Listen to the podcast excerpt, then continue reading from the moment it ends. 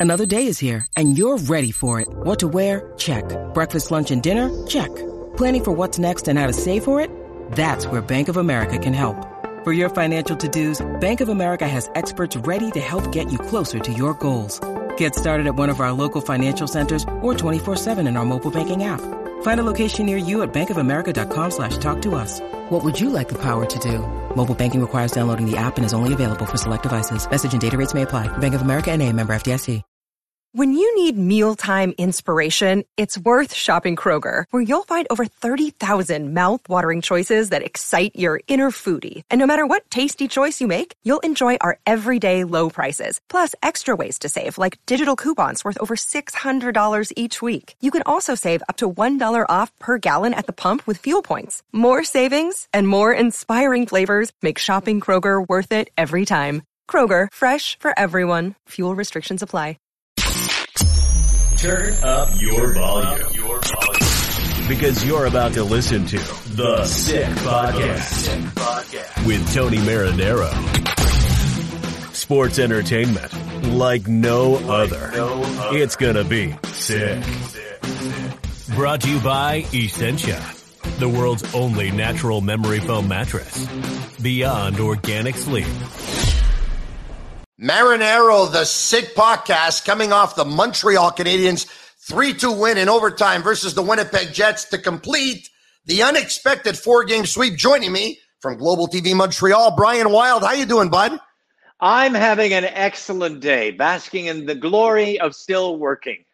uh, yeah, you know what? It's it's a good thing, Brian. It really is. If I would have told you before the Canadians and the Jets that the Canadians were going to sweep Winnipeg – after coming off a game seven win versus Toronto on Monday, playing in Winnipeg, their first game on Wednesday, knowing that there was going to be a back to back on Sunday, Monday, playing game two on Friday, so the Monday would be the third game in four nights, you would have said what exactly?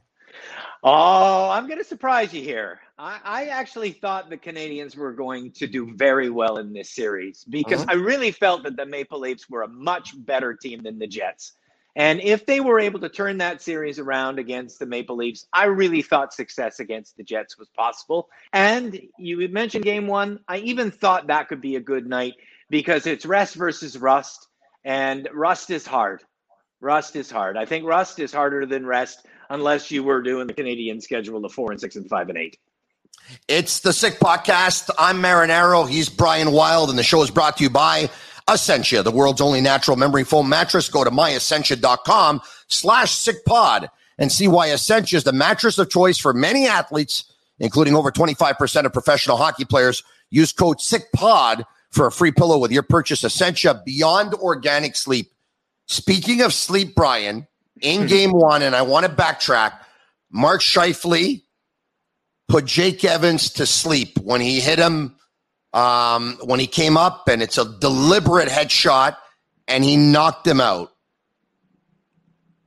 Listen, I thought the Canadians had a very good chance against Winnipeg, but I don't know about you, but when Scheifele was suspended by Department of Player Safety for four games, I said to myself, he's too big a player and too important a piece for Winnipeg. He won't play the Canadians again. I thought that was a huge turning point in the series, Brian.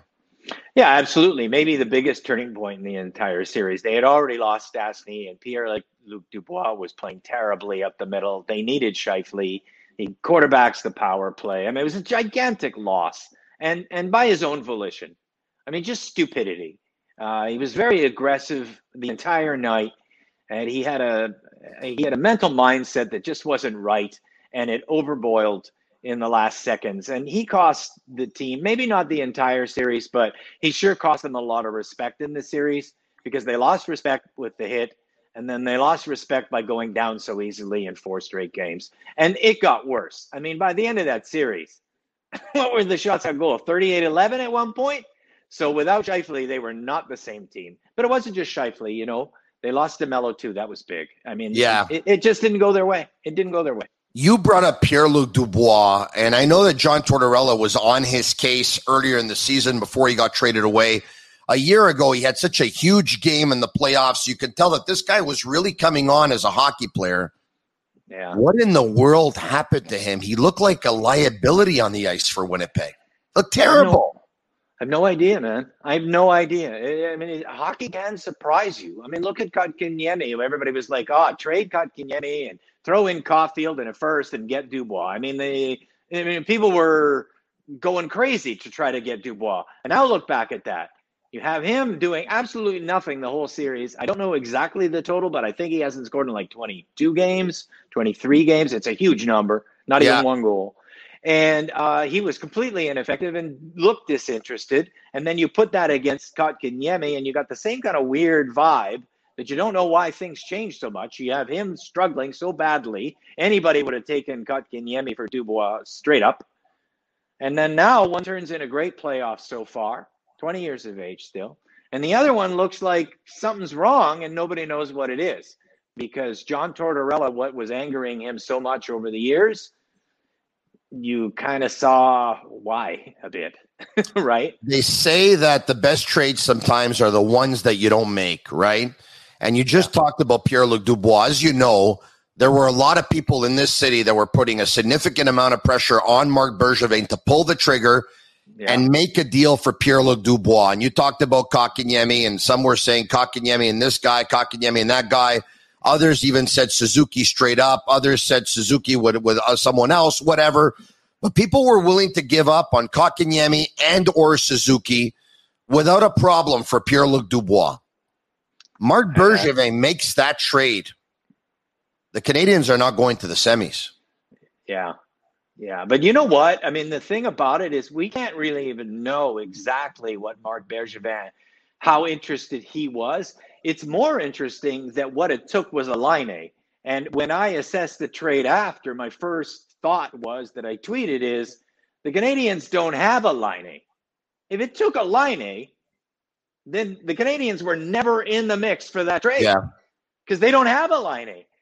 So I don't know what Bergevin could have possibly thrown out there that would have made Columbus get interested.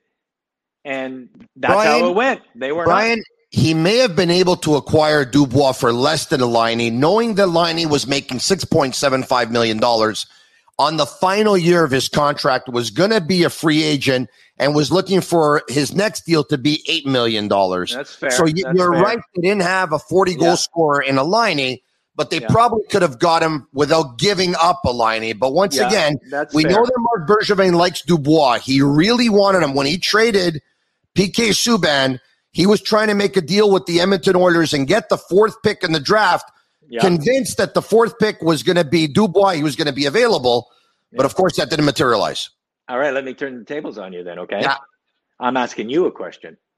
Does he what deal does he want to make for Dubois now? Is he still that hungry? Has he watched this series and he's still that interested? Um, if or did he see something that he went, "Oh my God, thank goodness"? If it if it would have taken either a Suzuki or a Kotkaniemi before, and he said no, and yeah. it would still take a Suzuki or a Kotkaniemi or even a Caufield for that matter, yeah, he'll still say no. Absolutely. So, what would he say yes to now? Dubois four. I mean, if he's still hungry, because you're right, you're totally yeah. right. They were hungry for him, and if there wasn't the big surprise in the in the three pick um, they would have made that deal. You're absolutely right. So let me let me just I'll answer your question because I don't like leaving questions unanswered, right? I know you don't. That's why you're It's probably not a popular thing that I'm going to say, but I, I knowing you, you'll understand it. I yeah. cannot say Thomas Tatar's UFA at the end of the year. You and I both know that no. he's gone and he'll walk for nothing. Okay, no, and he's worth nothing as a UFA. I'm not going to say Phil Danault because Pierre Luc, whether Danault stays or he goes, and he's making a good case to stay. Can't sell it. You can't. You can't sell it. You can't sell so, it. If I'm going to answer the question, I'll say Brendan Gallagher and a prospect, not Caufield, Kotkaniemi, or Suzuki, if you still consider them prospects. Yeah, but, but he's too young. He's too young. You got to go in the same age group. You, uh, yeah. you got to pick someone in the same age group. You know that. So, so Dubois 23, right? Yeah. All right. So who's in that mix? See, I don't well, see a trade. I don't see a trade. no, I, if, if for a 23 year old, no, I don't see one either. No, I don't. Yeah, I don't. Yeah. All right. Maybe okay. they're in a big rebuild. Yeah. Uh, maybe you know. Well, obviously, they got to improve their D. We saw it. They got to improve their D. Yeah. Right. Winnipeg. I mean, we all saw it. It was terrible. Big time. Big time. So you know who's got a lot of D prospects, right? The Canadians. Yeah. Yeah. And you know one guy I'm a little nervous about, right? Because he might not come. He's he's too close after his next year to just saying, you know what, I'm going back in the draft, or I'm going to go free. Yeah. You know, Jordan Harris is looking like he might go Yeah. free. So yeah, Jordan Harris. Yeah. it's a little nerve wracking. So if if he's if you get a bad vibe from him, you gotta Mm-hmm. you gotta deal him before he declares. All right. Before we He- get he- to Jordan Harris into Adam Fox. And uh, and a possible deal there, let's let's talk about what happened in the series. It's the Sick Podcast. And a shutout to excellent photo centrally located close to downtown shopping and universities ships to all of Canada professional staff at the store and online to help you choose the gear you really need. Excellentphoto.ca. All right. We talked about Phillip Danault. I am so proud of this player. His play was up and down during the season. I thought he had a terrible first two months to his season. Uh, the final month of the regular season, I thought he played well. Uh, the way he's played in the playoffs um, and the pride that he takes in doing what he does, I'm not going to tell you he's Guy Carbonneau because Guy Carbonneau had a Hall of Fame career, but I'll tell you that his play reminds me of the job that Carbonneau did, especially when they last won the Cup in '93. You know what I like in the last uh, playoff two rounds that tells us so much about what the Canadians line is all about. And the last time I was on your podcast, we talked a lot, in fact, about Tatar and would you sign him to know would you sign him? And we were not certain at the time when we were talking about it who was the driver of that line. Yeah, We know that now. it's Tatar the no, and it's not even close. Exactly. We know Yeah. the driver now, and we didn't know it. But now you put in uh, Tatar, and that was the weakest of choices so far. You put in Evans, and he was better. You put in Lehkonen, he was better. So no, who- whoever it is, Tatar, Lehkonen, Evans, it's still shutting down Matthews. Yeah, So And who's the so many driver? it's definitely to know. And and Brian, so many great and stories. Gallagher too. And Gallagher Yeah. too was there, so we can't like exclude Gallagher. But the center is a driver of a line. People know this. This is not rocket science, and he's the guy driving the shutdown. Yeah. And Tatar has, you know, I would say, unless there's something really drastic happening, is you know, played his way right out of an offer, Yeah, and Danault has played his way back into a nice offer. Now, yeah, I think I think you broke the whole uh, five million was overblown story, and it was more an opening salvo than a walk away from the table. That was And I think actually, if I can, if I can, that was actually uh, Norman Flynn that brought it up. Brought it up. Good. All right. Um, so that's you know, important because people all think, Tony, that it was a walk away at five. It wasn't. It was an opening offer at five and it stopped after that. And that's significantly different. So Yeah. I see him coming back for four something in a very tight gap world. well, you know what? At four something, I mean, you bring bring back Phillip Danault any day of the week and twice on Sundays. I think it's safe to say. Can you, if you, it's unbelievable when you think about it, right? That several months ago, when was it? Probably about three months ago, when Stéphane Waite was relieved of his duties, Mhm. that Marc Bergevin had to go in front of the media in a Zoom call and answer questions about Carey Price. And I was one of those guys who asked those questions saying, Can you begin to explain to me a guy who has this much talent, this much ability, how he has one great year, one bad year, one great year, one bad year, one great, like, how does this happen? And um, now we're seeing Price play like this. And I almost feel like we all got played during the season, but I don't know what happened.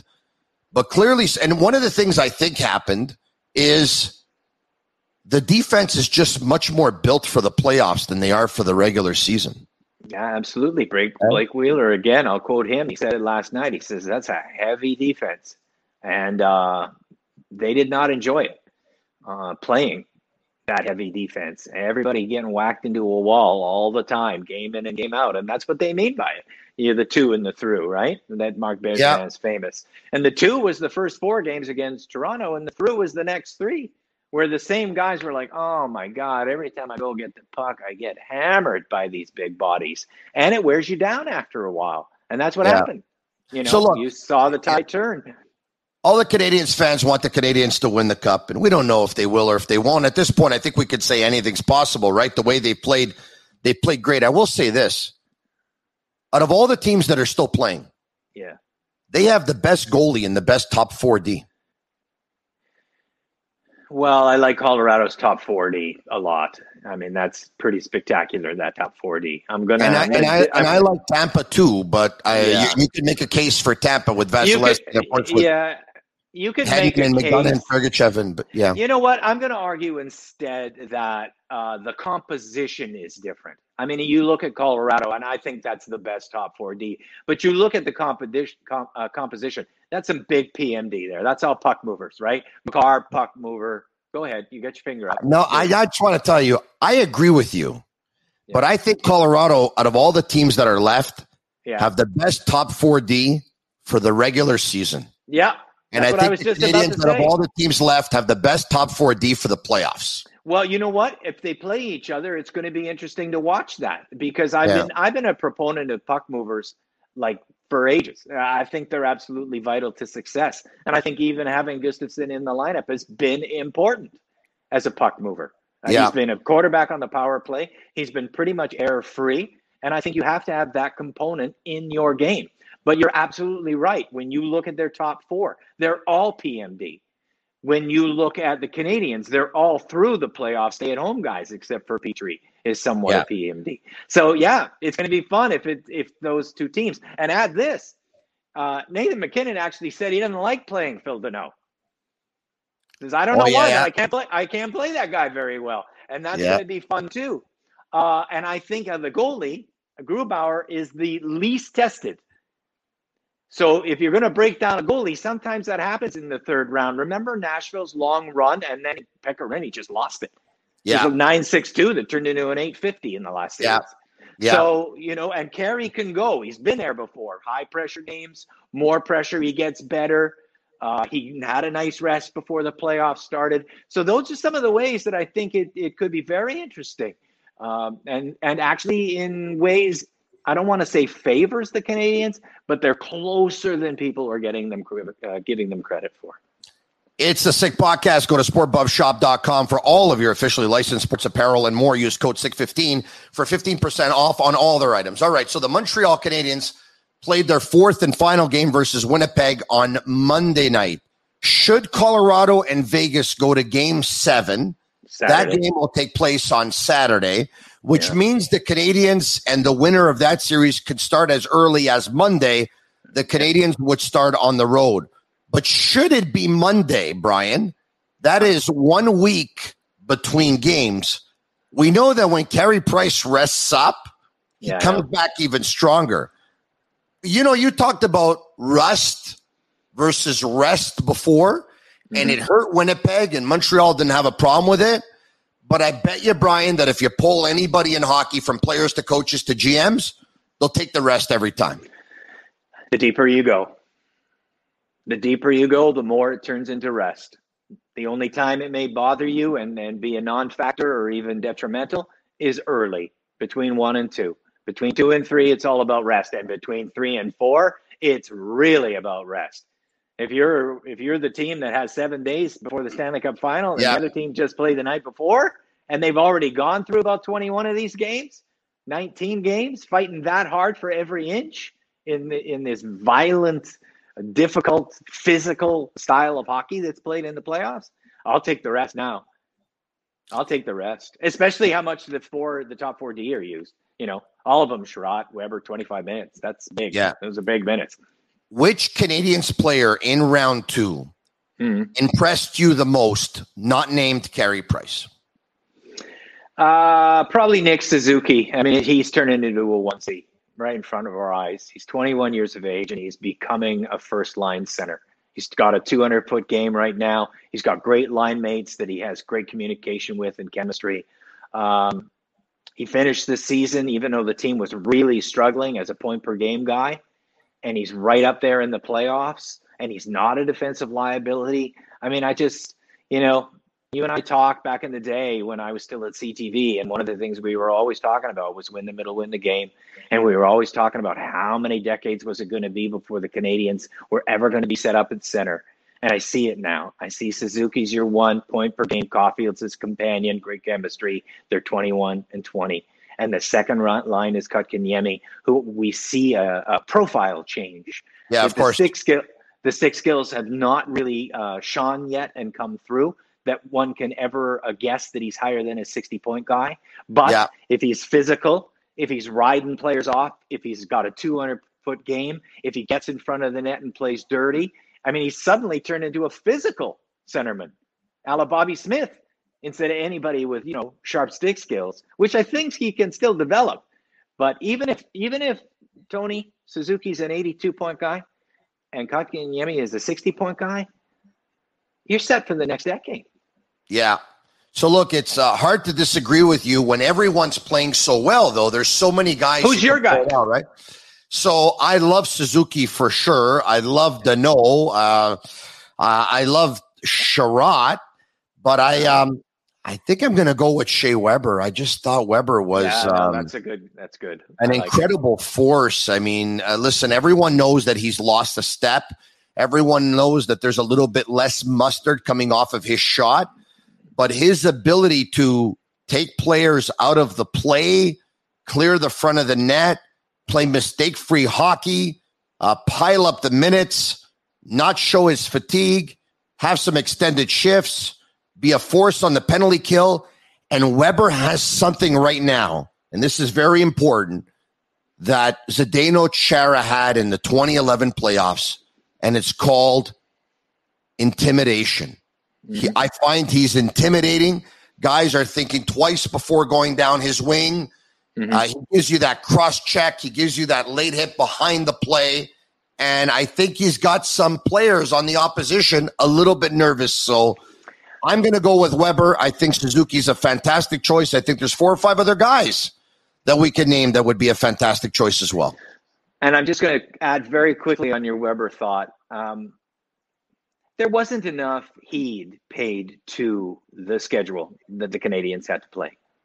There simply was not. Every time you mentioned it, somebody would come back with you with an excuse, or everybody goes through that. Everybody didn't go through that. Only Vancouver and Montreal went through that. Yeah. And in the other division, it's Boston, New Jersey, and Buffalo. There were five teams that went through that 10 day breaks, two week breaks. Everyone else did not go through that. So it was all BS when people said that. No one else was doing four and six and five and eight. And that is what hurt Shea Weber a lot. And and Eric Staal was minus what, 12 in 20 games? Yeah. And now give a guy some rest, and now they get more rest. Brian, it's funny you're talking about the schedule, and I'll tell you why. Sometimes I think what we think when a season starts or before a season starts, we can't lose sight of that and we should go back to it. I'm going to give you an example. Before the season started, I looked at the Canadians and I said, hold on a second. A year ago, they beat Pittsburgh in the play in. They lost in game six to Philadelphia. They've added Tyler Toffoli, mm-hmm. Josh Anderson, mm-hmm. Joel Edmundson, Corey Perry, Jake Allen, Alexander Romanov up until that point. By the end of the year, they also added Eric Staal and Cole Caufield. And so I said, this team, if they almost got it done versus Philadelphia a year ago, should be able to go very far. I actually thought they were a great value at 22 to 1, and I put money on them to win the cup before the season started. Then the way the season finishes, and they had to scratch and claw their way into the playoffs. At one point, I was thinking, what's going on? This looks like a dysfunctional group. And I should have paid more attention to the schedule yeah. and said to myself, come playoff time, they're going to be fine because they're the team that I thought they were before the season started. Yeah, Instead, quickly, a lot of us were worried they were the team that yeah. didn't look very good down the stretch. Yeah, and quickly to add, I mean, I felt like I knew what they had three minutes into the game. Last last dozen of the season, I would look at the first three minutes and I go, "Oh man, they got no legs tonight. Five one loss. Here we go." And I was right yeah. every time. Oh, they look like they have some legs. It's going to be competitive. Caufield wins in overtime. You you could just see how many nights they had absolutely no energy. And then you look and you go, okay, they played Monday, they played uh, Tuesday, they played Thursday, and it's Friday. Yeah. It's like, oh, gee, I wonder why they have no energy. So, in ending in 10 seconds, I think you answered that question before. Who presents a better matchup for the Canadians, Colorado or Vegas? Well, you know what? You made me think Colorado because I'm really going to be interested in the contrast, the contrast of defensive styles and the contrast of an inexperienced, relatively goalie against Carey Price, who's rested. I think those contrasts could be really fun. And then add MacKinnon not liking Danault. I think I like that. I, I hope you're like going to join me on the Sick podcast during the Montreal Canadiens, uh, hopefully versus Colorado Avalanche semifinals. Talk to you. Talk to you later, Brian. Thank you. Cheers, bud. He's Brian Wilde from CTV Montreal. And now it's time for you to make some money. Money, money, money, money. Money, money, money, money, money, money, money. It's time for Sick Picks. Brought to you by MyBookie. Place your bets on MyBookie. Go to mybookie.ag slash the Sick Podcast and use code SickPicks for a 50% deposit bonus. Bet, win, get paid. He is at Run My Bets. He's my buddy Cash. And the last time I spoke to him, he said, You want to make big bucks? You bet the under on James Harden, 27 and a half points. He left 30 seconds into the game with an injury. He made you some money. Cash, make me some more. What's happening, guys? Coming off a huge night last night, guys. Montreal to win the series 4 zip. We took them, guys. This Winnipeg team was deflated. NHL has been red hot. We had the Islanders last night as well. Massive underdog cash. Uh, I'm looking at an NBA play for you guys. It's going to be game two Phoenix Suns, Denver Nuggets. Uh, I'm looking at Nikola Jokic player prop, guys. Over 29 and a half points. He did he did less than 30 points only one time this playoff so far. It was 21 points against Portland. They lost that game. What did he do the next game? Came out and brought out 38 points, guys. This is probably the MVP of the playoffs so far to me. Maybe Kevin Durant is. I like my money over 29 and a half. I'm going to drop another little promo for you guys. The, the for game three, uh, game two, the Suns are laying six points. Shoot me a message on Instagram at Run My Bets. Anybody who does, I'm going to give you my pick for that game. I have a huge pick. Again, the line Suns are laying six points. I'm all over this game, guys. I'm dropping a lot of cash on it. Shoot me a message. I'm going to give you the winner of that game. Also, make sure you book Nikola Jokic over 29 and a half points. The next time I'm on here, I'm going to be bragging about it, guys, because it's going to cash.